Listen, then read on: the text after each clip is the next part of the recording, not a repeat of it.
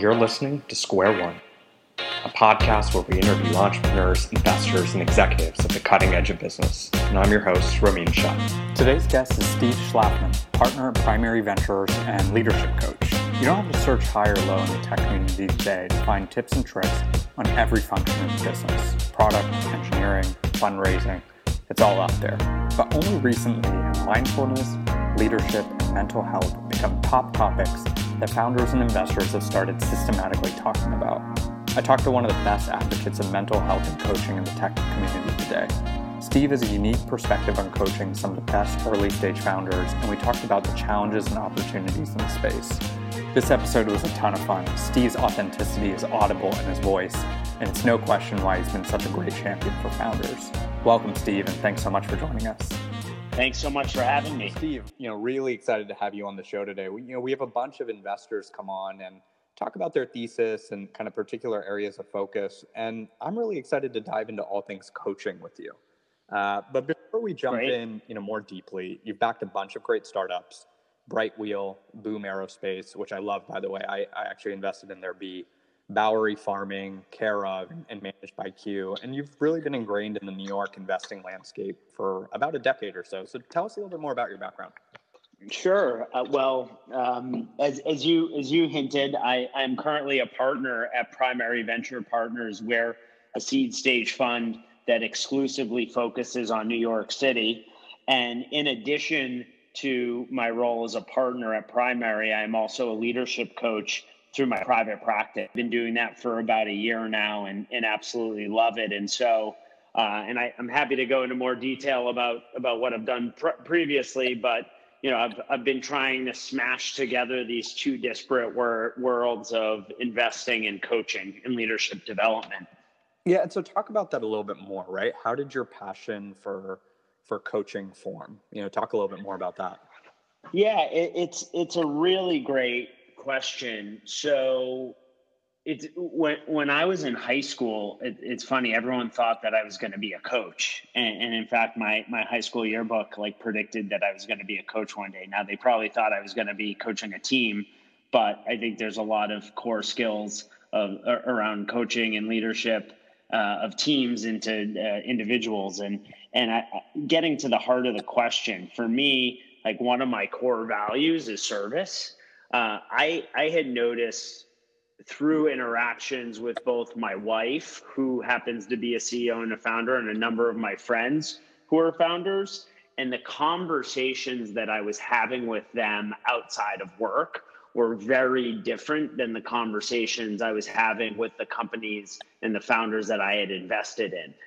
And what I noticed through these side discussions, for my wife, it was her coming home every night and talking about her company, the Sill. It was just, it dawned on me that it wasn't just around metrics and sort of these existential questions around what do I need, strategy, what do I need to survive? It was more how do I actually build the team and deal with all of the people issues? And I like to say that whether it's a venture capital firm or a startup or a large organization like Microsoft, where I used to work, it's just a bucket of people problems.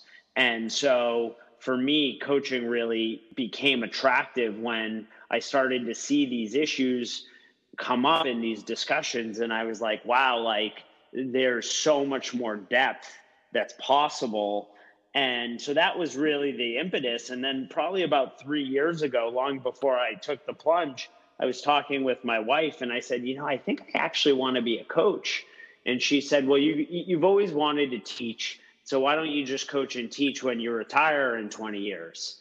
And I left my job at RRE Ventures about 18 months ago. And I knew that I was going to be in a transition, and I used that opportunity to go back to school and really dive headfirst into the profession.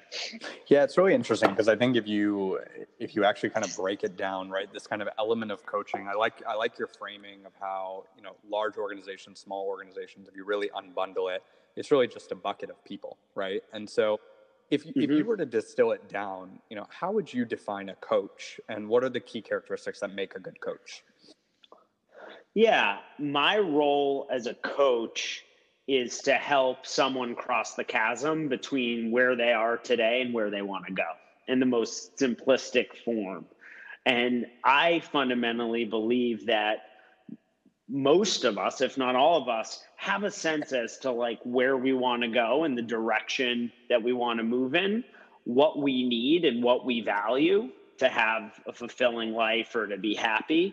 But many of us, myself included, have a hard time taking that action and then removing the barriers that come in our way on that journey. And so I think that's exactly where a coach can help. And so it's honestly, I don't think it's just related to work. I mean, my work as a leadership coach, as I support, you know, a handful of CEOs, you know, we get into everything, life and, you know, their personal lives and relationships all the way through work stuff. And so, you know, it's hard to make progress on where you want to go without factoring in both of those elements. And so as an investor, how do you put this into practice and tactically coach, you know, founders, leaders at startups, right? How do you help cross the chasm?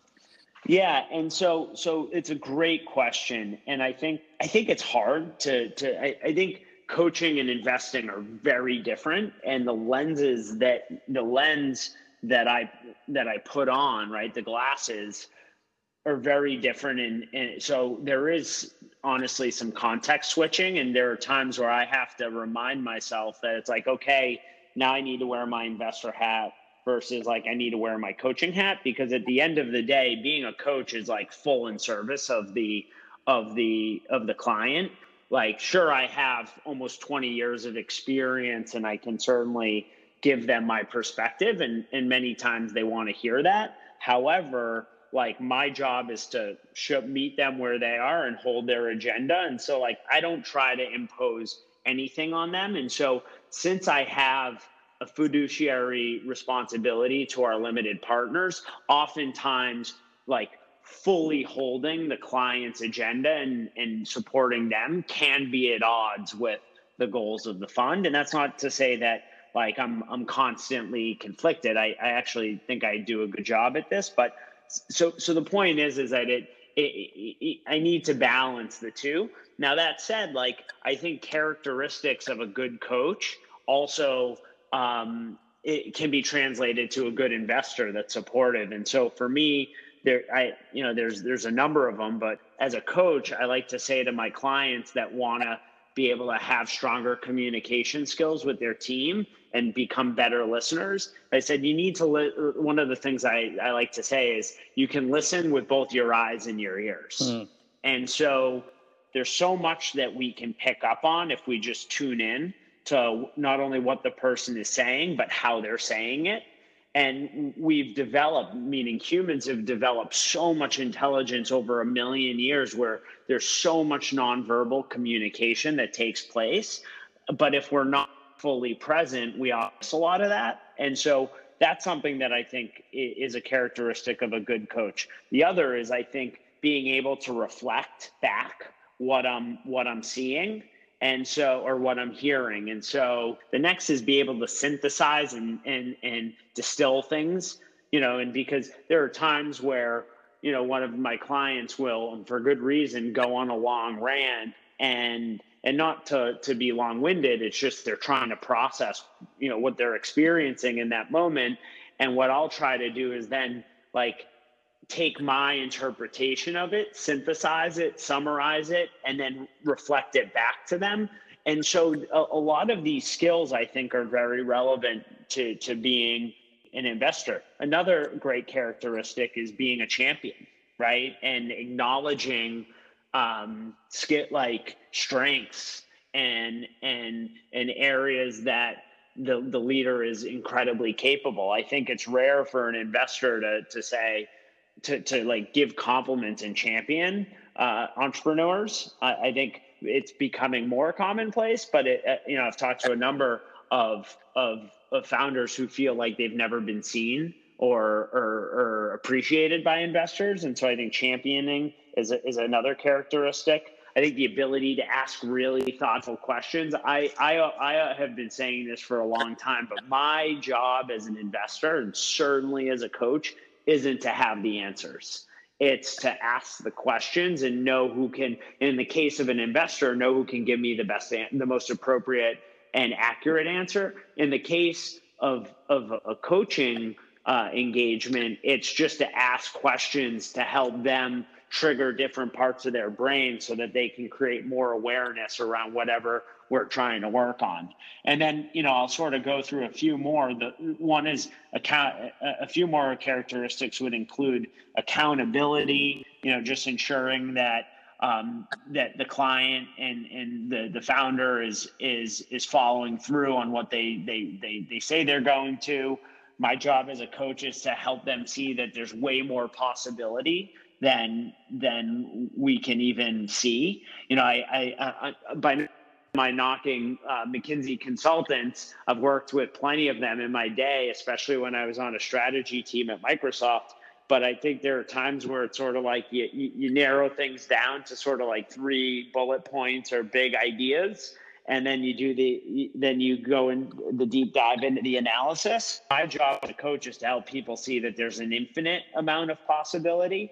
And so I think that's the same with a founder is, you know, oftentimes it's like, rather than restricting, you know, the set of opportunities, how can we think bigger and expand our perspective? And so those to me are the characteristics of a great coach, and just a few, right? Just like a handful of them, like there's certainly more, but I think a lot of those also translate into being a great investor. I like the framing a lot of kind of opening up the opportunity set, as well as kind of doubling down on strengths and this kind of idea of putting kind of an ecosystem and infrastructure surrounding, you know, the person that you're working with. You had a really good post up on, you know, finding your voice, and there are a ton of nuances in it. But what I really appreciated the most is kind of this idea of getting started and persistence. And I think it relates very heavily to some of the key characteristics you were just talking about. You know, I had Leo Polovitz from Susa Ventures on the podcast a couple episodes ago, and we spent a lot of time talking about, you know, compounding. And the basic idea was basically, you know, a small, consistent exercise over a respectable duration of time can really, really be powerful. So talk a little bit more about this kind of idea of finding your voice, and especially as it relates to some of the key characteristics of a good coach. Sure. Well, I think it makes sense to start out at the impetus for why I decided to write that blog post. And this must have been back in the fall or maybe late summer. I was introduced to a super talented young man who is, like me, is passionate about personal growth and technology. And he had been developing a new system grounded in research to help others drive change in their lives, both personally and professionally. And so before our video call, I visited his website, his Twitter feed, only to discover that he hadn't shared much over the years. And so I couldn't really learn a lot about him. And so when we were talking, I thought to myself, wow, this guy's so smart and he has so much knowledge to share with the world, yet he's not using these tools to distribute and amplify his work. And so I decided to ask him why that was the case. And he said to me, like, I haven't found my voice. And at that moment, I was like, wow, if this guy who's so thoughtful and spends his life like waiting in personal growth and development and psychology and human performance, and, you know, he's not finding it, like there's a bunch of others that must be in that position. And so I think that voice is expression, voice is communication, it's creation, it's confidence, it's power. I kept on hearing this word, I haven't found my voice, in my head over and over. So I decided to write a post. So that's a little bit of the context. And for, you know, my job as a coach is to help, as I said earlier, to help my clients, founders, believe enough that if you get started, you will move closer towards whatever your ultimate vision is. And so, finding your voice, first you have to believe in yourself just enough to get started. And that could even be a 30-minute brainstorm set. You just have to get started. And the second point that I made in the post was really viewing work as a practice, right? Oftentimes we think of I'm certainly guilty of this, is pushing out a post and it's final and you can never go back. But at the end of the day, it really is practice. And it's a big reason why I love meditation, because meditation is very much a practice where if I'm on my cushion or taking a seat and I find myself drifting off and get distracted, I don't beat myself up, because I come right back to my breath. And so seeing your work and your creative work as a practice is really key. The next point that I made in the post is that the medium matters. Some people you love podcasting, right? It's a great format. For me, I love Twitter. It's short, it's punchy. Other people love YouTube and video. And so the point is that the medium really matters. And the other point that I made in the post was about this idea of listening to your inner voice, not your inner critic. There have been so many times in my own life where I've wanted to write a post and it was just burning inside of me. And then next thing, either Josh Koppelman or Hunter Walk or Fred Wilson will write about the same exact topic that I had been thinking about 2 months later. And so in those instances, I was lazy. And so it's important. And that's a lot of work that I do with founders, is around finding, really honing into what you want deep down inside and listening to your needs and values. The next point that I made in the post was just around this idea of being patient and persistent. This is going to take a long time. If you're recording a podcast, the first handful of times, it's going to probably not be great. It might be good, but when you get to your 40th episode, I believe this is your 40th, I bet it's much, much more comfortable, much more streamlined. And so it doesn't happen overnight. And then the last few points that I made in the post was being genuine, right? Really be being in your own skin and not trying to emulate someone else, and developing your own tone, following your own values, following your own interests, follow what you truly care about. And to me, it's if you honor who you are and what matters most to you and what you're passionate about, the voice will be distinct. I have so many people that have come to me over, particularly in the last 2 to 3 years, and they're wow, your Twitter following's really exploded. I really like your blogging. And they're what have you done to increase your followers? And I was I haven't done, this hasn't been a a thoughtful, I didn't have a strategy session in terms of, I just started to share what was on my mind and the things that I genuinely cared about. And so being genuine is really important. And then finally, which I think we all fall into this trap, myself included, which is around this idea of comparing yourself to others. If I'm going to go out and start a company, I probably shouldn't compare myself to Elon Musk. Or if I'm going to start a podcast or an interview series, I probably shouldn't compare myself to Larry King, right? Focus on the voice, on the output, and weekly improvements over time. And if you're committed, your patient and persist come together. And so I don't know if that answered your question.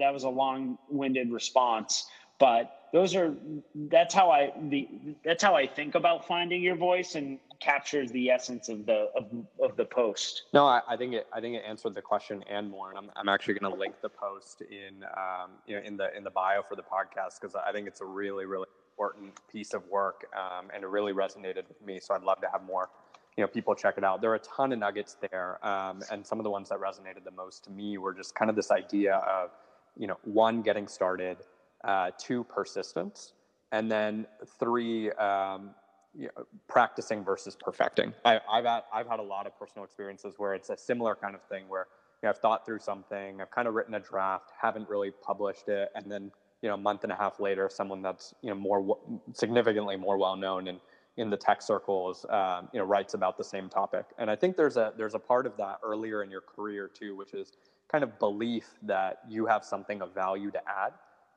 And I think it's pretty easy to talk yourself off that, hey, maybe I have limited experience, or, maybe I find this interesting, but I'm missing, a pretty fundamental assumption. Otherwise, why isn't this already out there? So I think a lot of the aspect is kind of focusing on things are practiced, they're not perfected, get the voice out there, right? Get started. And you're exactly right on the podcast piece too, which is I listen back to some of our first episodes. And in fact, I say, man, I actually want to call those guests back on the show again, because I'm way better now than I was then, right? And it's just, I'm sure of it. You've invested hundreds of hours into this podcast. That's exactly right. Yeah, I think like when as I was listening to you share your experience, I was thinking of my friend Semil Shah, who runs a fund in Silicon Valley called Haystack. He's a very close friend, and I think of Semil, right, who didn't have the traditional Valley background. And, just kind of is in some ways like an enigma. He sort of, rose out of nowhere, and largely on the back of Twitter and his blog, right? And he just put himself out there and he developed a unique voice. And he's arguably one of the most successful seed investors in all of tech right now. And, he developed voice, but that was honed over over the last decade. Yeah, it's really the power, I think, of some of the tools that are out there now, and just getting your voice out there. I think if you have interesting content, you have an interesting perspective, a lot of the kind of old school networks, old school geographic barriers can be broken through. So that's certainly an exciting kind of piece. Steve, tell me, when you think about kind of when you look across others outside of tech, outside of business, one of the things I'm most fond of is learning from those that are kind of great or excellent in their own domains, and then trying to apply principles of that into, my particular environment or my particular set of experiences. Who are the best coaches, across any domain that you admire, and why? Yeah, it's a great question. The first person that comes to mind is actually one of my teachers and facilitators for the certification course. Her name is Sharon Brown, and she does not come from the tech world. In fact, she has a community and social justice background. And Sharon is just such an incredible teacher, but B, an amazing coach. And I learned so much about her, because she's using her coaching not to go into organizations, but to really go into her local community, and to, of course, train the next generation of coaches. And I learned so much from her, not necessarily about like the art of coaching, which there was plenty of that, but also about how culture, race, and power, and some of these like really meaty topics like impact us as our coaches and certainly our clients. And so when I show up, I'm not just looking at my client from the standpoint of their work, but like a full lens on where did they come from, who are their influences, what shaped them to become like who they are. Where did they grow up? Like all of that, like cultural and historical background is really, really important. So I think that's one of the things that I learned just a tremendous amount from Sharon, and she's just an amazing coach. And I particularly love that she doesn't come from our world of tech. The other coach that comes to mind, and he's obviously a big reason why I decided to become a coach, is Jerry Colonna, who I've done some work with, both in terms of a participant in one of his workshops at Reboot, which is the company that he founded and runs. I have also done some coaching, and he's a big reason why I got into the business. And if for those of you who are listening don't know Jerry, I would encourage you to to check out his podcast, the Reboot podcast. But he's a big influence as well. And then finally, I'm such a big student on tip and strategy, and just more broadly than just coaching. And you know, obviously with the Patriots having just won their 6th Super Bowl, I'm just like the biggest Bill Belichick fanboy.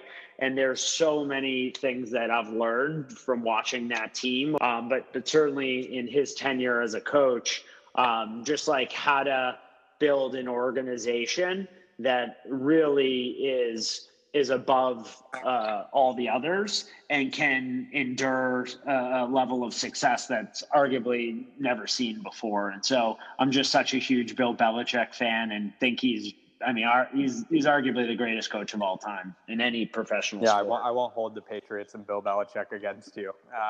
But what I will say is, it's, you know, even if you aren't a fan of the Patriots, which I'm certainly not, they ruined the hope of my home team, Atlanta, winning probably a Super Bowl in the next 100 years. You have to respect kind of the greatness and the consistency. So I can definitely see that piece. Let's switch gears a little bit and talk more about, you know, coaching and investing, and not from the perspective of what we were talking about a little bit earlier in the podcast of how they're kind of fundamental different disciplines, but more so I'm interested in your perspective on, you know, coaching and kind of management training startups that are coming up. Yeah, I've been seeing a lot of them. I've really, you know, it's interesting because I think the vast majority of the ones that I've seen are kind of these marketplace type businesses. And one of the things I kind of question there is, you know, the propensity for platform leakage. And I've seen that in a lot of these particular types of marketplaces. But there's a lot of different things that are coming up, right? It's not just marketplaces, it's technology tools, it's all sorts of different things. How do you think about the space, especially, you know, not just from your investor hat, but obviously from someone that's a coach and a potential either, you know, facilitator on some of these marketplace platforms, a user of some of the technologies. How do you think about the space as it's constructed today? Mm-hmm. Yeah, it's a good question. I mean, if I'm being completely honest with you, I'm still building out my mental map and developing my thesis. But I think the point is I've been spending a lot of time digging into sort of leadership and development more broadly. And I do believe there's a bunch of white spaces. Now, I think the fundamental question worth asking are these venture scale type businesses, right? Versus businesses that actually can become like really solid, cash flowing, sustainable companies. And so I think that's one of the big questions. Now, you know, we've seen, and I like to call them, I should write a blog post on this, but, you know, we've seen just a proliferation of coaching being delivered into enterprises, you know, certainly small, medium, and large enterprises through technology platforms that then, you know, have sort of coaching on top. And so things like, you know, I think Torch is a relatively new one, Better Up. There's a few here in New York. Primary is an investor in Bravely. There's a company called Sage. There's a whole slew of them. And so I tend to call coaching farms, right? Like if you look at the rates that coaches are being paid on a lot of these platforms, it isn't as high as the rate that they could get elsewhere. And talking to a lot of the coaches, they're often forgoing like a higher rate in terms of not having to deal with the administrative burden and going out and retaining clients. So I think like that's one of the interesting dynamics is at what point, like how sustainable is it for the coach? You know, if you're getting paid $75 an hour, you know, is that enough in order to sustain your lifestyle? And I know for some coaches, yes, and for others, no, and they might supplement their hours doing something else. And so I think so the space. So I think to get back up, like these coaches, like there's definitely an opportunity there. I think the question is like right now it's sort of the Wild West and it's a land grab and everyone's trying to get it. The other question I have is like, are the margins, you know, that like good enough over time, right? It's definitely a human capital business. And so, you know, if there's churn on the coaching side, like, is this something where it's like a truly great enterprise software business, or does it look more like a marketplace with, you know, 20 to 30% VIG? I don't know. And so I'm sort of rambling now, but, you know, I do see the coaching farms, the coaching and enterprise as an opportunity. I'm also seeing a lot more work around like helping managers manage better, right? Particularly first-time managers. So I've been seeing a lot in that space. I've been seeing a lot of software that sits in between managers and their employees. So the point is I think we're early days. But again, that's more on like the enterprise side, and then I'm starting to see things pop up on the consumer side. And so a friend of mine has started a company called Absorb that I really like, and it's just she sends out a daily recording via text that's like a 5-minute sort of coaching prompt, and so I like what she's doing. I again, like, not sure if that's a venture scale thing, at least in its current iteration, but I think what she's hitting on something really important because she's doing it in a way that's democratizing access to coaching ideas. On the enterprise side, now that I'm sort of on a tangent, there's a company that I saw called Rooster that I think is quite interesting, which is selling into enterprises, but instead of doing sort of traditional coaching, 30 to 60-minute coaching sessions, it does a 10-minute call in the morning just to walk through your day, and so that employees can get the most out of their day. I really like that concept, just from a pure conceptual, from a business model. I think, you know, there's some challenges around the economics. I think they're trying to solve for some of those, and I think that's clever. I think the URL is hirooster.com. Don't quote me on it, but I'm pretty sure that's it. So there's so much happening, and I see a bunch of white space. And I think for me, anything that is increasing exposure and access to coaching is a good thing, because at the end of the day, coaches are really in service to their clients to help them get the most out of their life or their career. Yeah, I think there's two ways that I look at it, which is, you know, one is kind of the macro level and one's the micro level. And at the macro level, I love the proliferation of these types of businesses to the space, because I think it brings a significant amount of awareness, education, and frankly, just capability on something that's really, really important.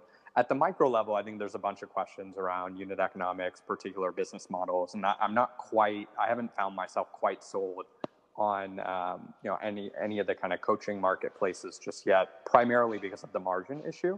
The Absorb and Rooster examples are really interesting, and it kind of ties into my next question for you, which is this idea of receptivity of coaching and feedback. So I've seen a lot of value of coaching and feedback from, you know, some of my work at McKinsey. When I was at McKinsey, I spent some of my time working on McKinsey Academy, which is the firm's kind of client capability building hub.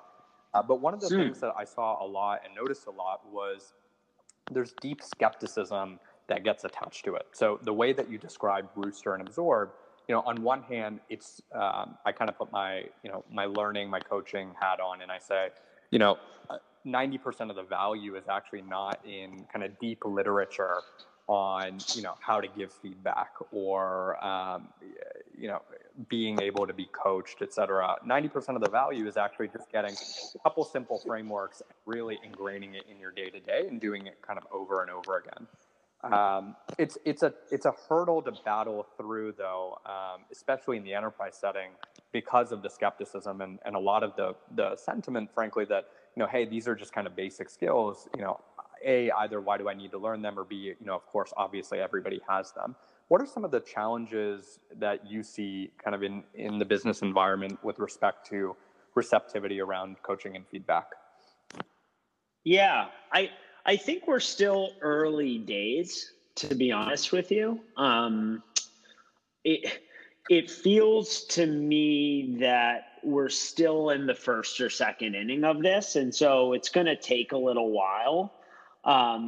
And I think for good reason, right? Like at the end of the day, like, can you attach a hard ROI to a coaching session? Probably not. But if you were to go and ask my clients whether it's valuable, they would say absolutely. Like this is one of the things I look forward to most every other week.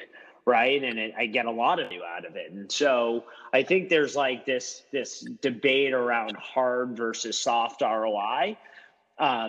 One thing I will say, and it's something I've been thinking a lot about, like the reality is, and all due respect to those who have gotten an MBA or undergrad biz degree, I don't believe that the academic institutions are truly educating the next generation of leaders in terms of like how to actually lead, right? And there are three kinds of leadership that are critical that are not being taught, even though, you know, there is some skepticism, right? But there's the leadership of the self, right? Self-leadership. There's leadership of other human beings and employees. And then there's, you know, leadership of an organization, right? If I go and I talk to my friends who went to Stanford, which I've talked to many of them and gotten their MBA, you know what they'll say is like, you know, the value is in the network.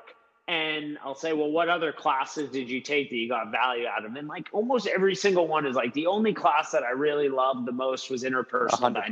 Dynamics, which is known as touchy-feely. And I believe that millennials want this, right? Like we want to lead, we want to show up authentically, and we want people to help us get there, right? And so I guess I'll get off my tangent, but I do think it's early, and I don't believe the existing institutions, companies included, are really investing in the kinds of things that are required to increase leadership capacity in the next generation. I think that's completely right? Like what you said resonates very, very well with me, largely because of my own personal experience. So, you know, I didn't get an MBA, but I ended up obviously in the business world, and I went to Harvard for law school. And one of the things when I was in the law school that the law school prided itself on was being this, you know, kind of hub that teaches you how to be a great leader, right? Many alumni of the school are great leaders in business, government, et cetera.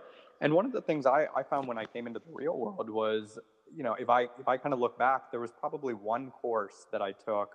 It was a negotiation workshop that was by far the most valuable because it had some semblance of practical skills. But really everything that I've learned about leadership, training, development, et cetera, has been very hands-on from the field and just frankly, working with and observing humans and psychology and learning psychology and their characteristics and tendencies.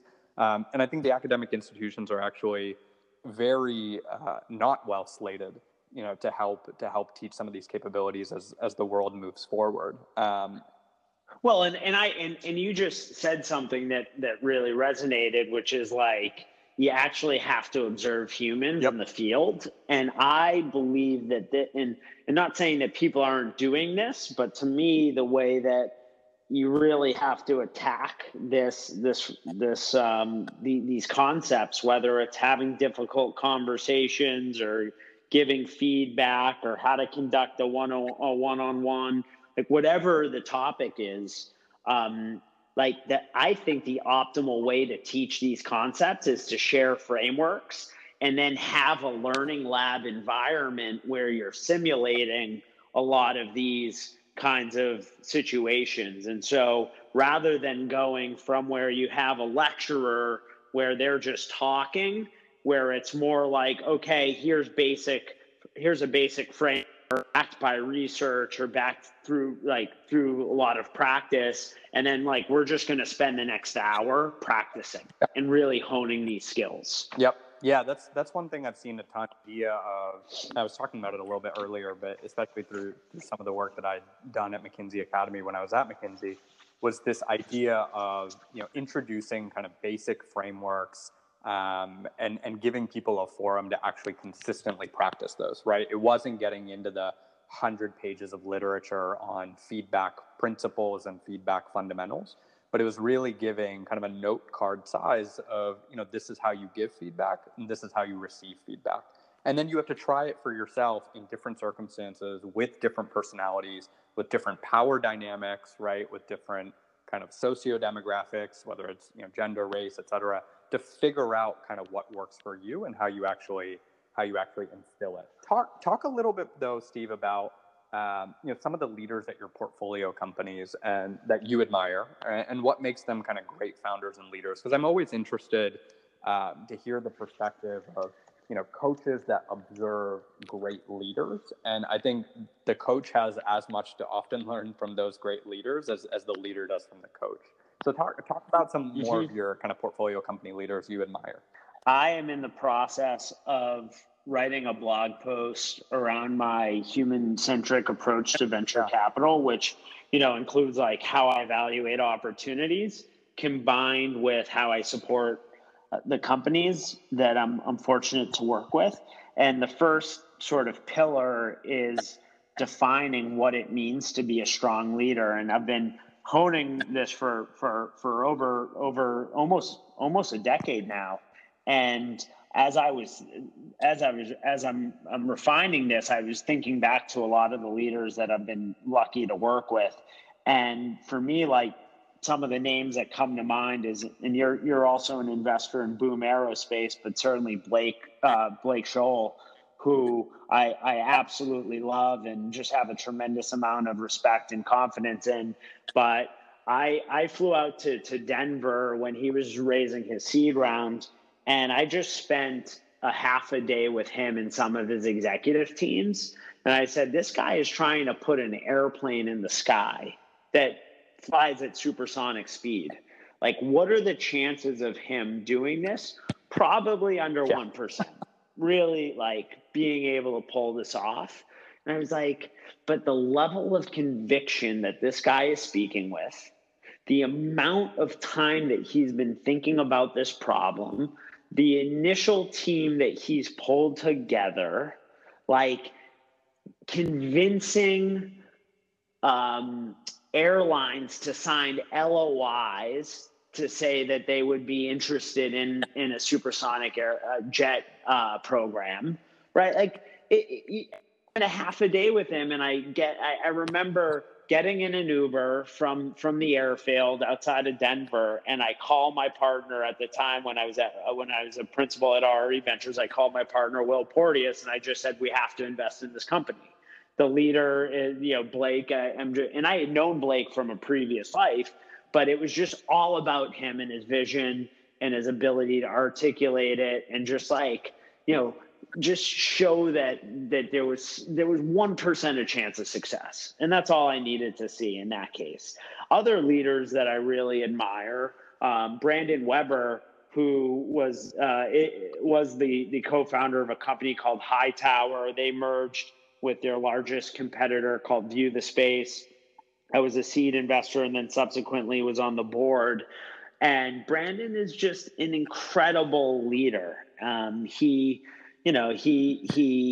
is incredibly product centric. He not only was a commercial real estate broker, but before he was a broker, he was a computer engineering guy at Carnegie Mellon, and then, you know, a PM on the Excel team for nearly 5 years. And so incredibly product centric, incredible founder market fit. Just an insane amount of tenacity and grit. I mean, you know, Brandon climbed some of the largest mountains in the world, so you just know that this guy isn't gonna slack. Like, he's gonna grind and he's gonna go through the highs and the lows just based on his lifestyle. You know, he's someone who's incredibly execution oriented. Right? Like, every single board meeting would start with, okay, here are the KPIs that we said we were going to hit. Here's how we did. And his ability to really build, he has incredibly strong personal values and really built a special culture. And those are just a few of the things that I look for, but that certainly describes, you know, Brandon to a T. And then finally, I would say that my wife, Eliza, who is the founder and CEO of a company called the Sill. I've learned so much through her journey. And I actually wrote a post about this probably 3 or 4 years ago about how I've learned so much from her, and that, you know, through my experience interacting with her as a founder, in a lot of ways, it's helped me become a better investor and certainly as a coach.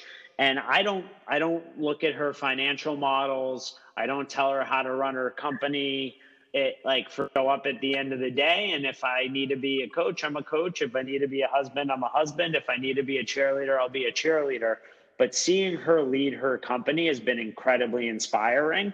And she has a lot of the same characteristics that Brandon had. Amazing product market fit, right? She's obsessed with plants, very product centric, right? Like obsessed about product and delighting the customer.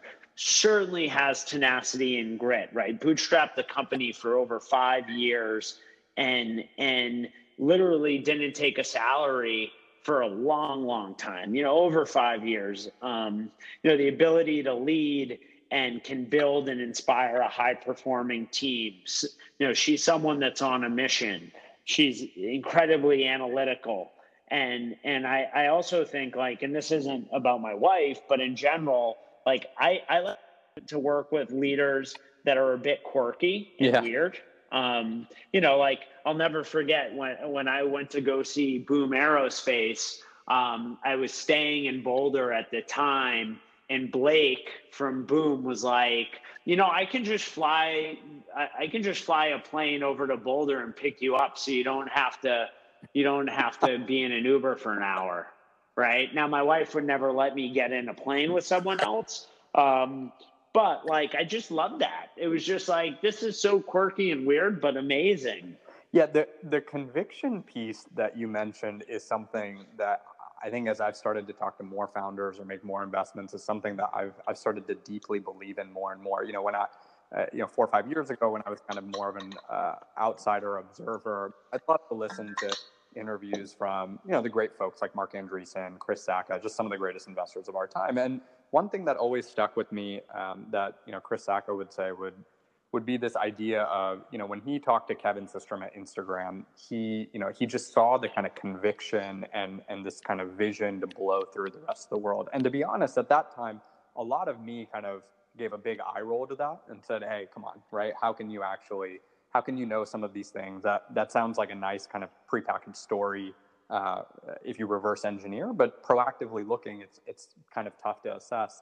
But I have to say now that, you know, I've made a couple investments, some of the founders I've interacted with, you know, someone like Blake, for example, you listen to him speak and he makes you believe. And you're totally right? If any rational person tried to set out to do what they're doing at Boom, I think they would have quit, right? Because there's 4 million ways to fail before there's kind of the way to succeed.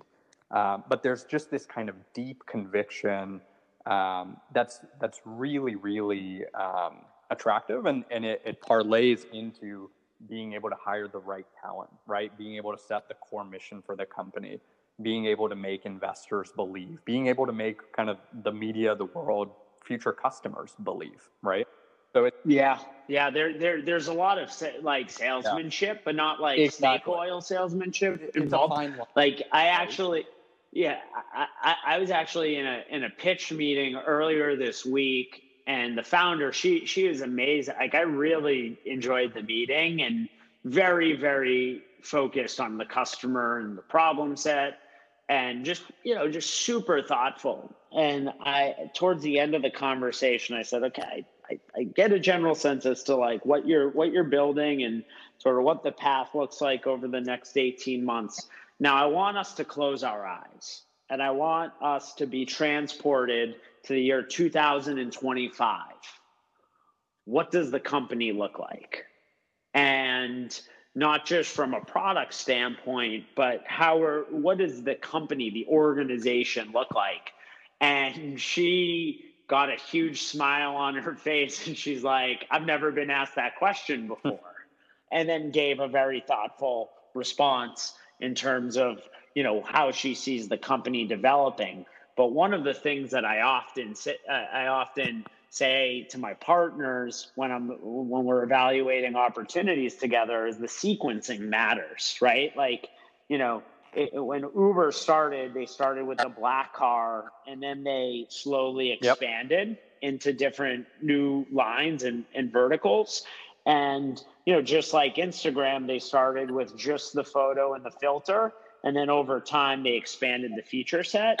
And so I always like to focus on not only like what the initial like small thin wedge is, but then how does it expand over time? And having, while I understand that companies are going to bob and weave and pivot, and it's never going to be a linear path, like having clarity on that sequencing is something that I always look for. And that goes back to sort of clarity of vision, conviction about the opportunity, and so on and so forth. Yeah, I think there's a fine line between being able to say, over the next 8 years, we're going to take, you know, steps 1 through 57, and this is going to be the exact order.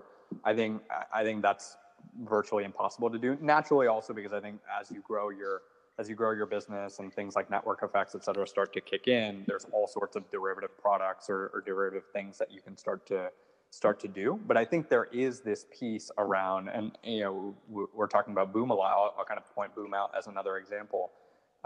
There is clarity. Like if you ask Blake that question of, hey, where are you in 10 years? There's crystal clarity about what is, you know, where are we kind of in the market for supersonic flight? Where are we in terms of the technology for supersonic flight, right? And then, you know, what are the kind of byproduct effects that go downstream into the organization and the company, right? It's a fine line, but I really like that question, actually. I'm going to steal that from you and ask that to founders that I talk to now. That's a very, very interesting insight.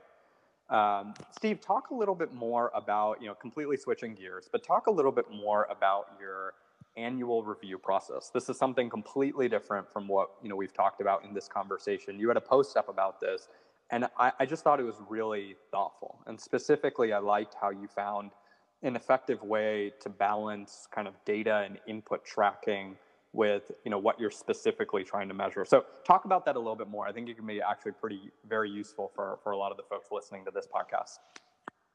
Sure. It was a very fun post to write, although I have a 3-month at home. So when I was writing it, she was probably a month. And so I wrote the post literally in 30-minute increments over 2 weeks because I didn't have that much time.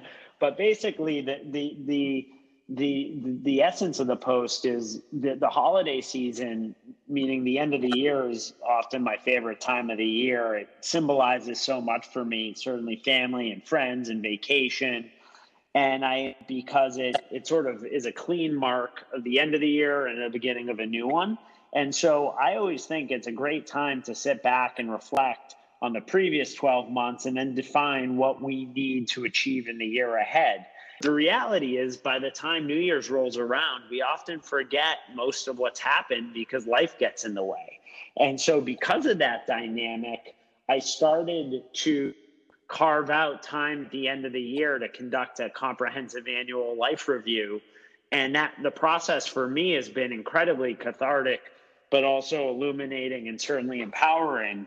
And in fact, this exercise has helped me identify like what I truly value and what's important. It shed light on what isn't, transformed me in many ways. Like as a result of this process, I decided to get sober. I left a job that wasn't the right fit.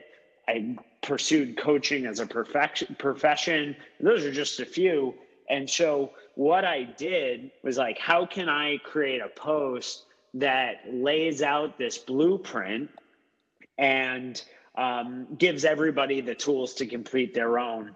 And the response was overwhelmingly positive. I think I got the post had been viewed something like 100,000 times and shared, you know, certainly thousands. And it just is a very, very useful process. And so it's a multi-step process. I always recommend that people take a fair amount of time and they don't do it in one setting, right? And so it takes at least a week to complete. You need to have the time to carefully review and internalize and complete the exercises. And I tend to recommend blocking out several 30 to 60 minute sessions. And I find that a week the week around Christmas tends to work pretty well because many of us are away from work. And then the second big recommendation is I recommend sort of shutting off all distractions and having it deep and focused. And then going back to the third point that I'm going to make, going back to my find your voice, be genuine, be bold. Nobody is going to see this on you. And so without that, and then the final point that I made was it's not meant to be prescriptive.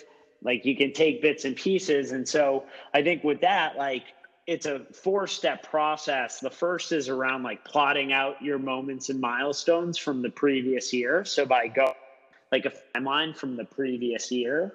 And so the purpose of that is to sort of unearth all the things that happened just to get a sense as to, okay, this is what happened throughout the year. And for me, when I started to actually plot that out, certainly for the last year, I was wow, I began a new job. I found out my wife was pregnant. I started coaching. I landed my first coaching client. I traveled to Sweden. It just provided a lot of context. And then once I had that, and the second step was, okay, now let's reflect and examine what really took place. And so, so for me, it's looking at your success. What I did was looking at your successes and failures, relationships, lessons and learned. So I take the reader through a series of these questions around success and failure and falling short, people and relationships, lessons and themes. And then once there's sort of all of that's unearthed about the previous year, it's okay, well, where are we today? So the third step is assessing your life right now across, I think it's 9 dimensions, everything from health to sort of how your relationship with technology. And the whole idea is that assessment, which is similar to I think what's known as the wheel of life, and it captures your satisfaction in the major areas of life. So now it's okay, this is my past year. Now that's step 1 and 2. The third step is okay, where am I currently? And then step 4 is let's plan for the new year. And so it asks, there's a series of questions that walk through goals and growth. How do you move on from the previous year? What are some habits? How do you think about habits and behaviors? Fears and obstacles, relationships, and then finally sort of moving into next steps and planning for the new year. And so the response of this post was just overwhelmingly positive. I got an email from a father who said that he had been building a startup for the last 5 years. His son is now, around 12, and a few years ago was into coding and outdoors, and his son has been addicted to to video games. And the father said that his addiction to work and his work schedule probably contributed to the changes in his son's behavior.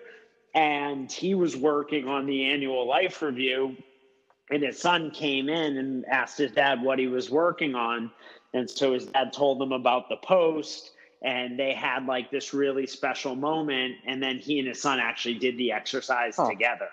And so hearing story, that's just one example of a bunch of different ones that I heard that were just really, really inspiring and made the whole exercise and the process of writing the post well worth it. Yeah, it's one of the things that I'll definitely link the post in the Medium post here. Because it's actually an exercise. My wife and I, we sat down once you published it and we tried it for ourselves. It's a really, really just good grounding exercise of looking back and reflection. And then, using it from a proactive perspective of saying, where do you want your next year to go? Steve, this has been a super interesting conversation. I learned a lot, today from it, and a lot of kind of your thoughts on coaching, I think, are really, really originalist. So, thanks so much again for joining us. Really enjoyed having you on. Oh, my pleasure. Thanks so much for having me.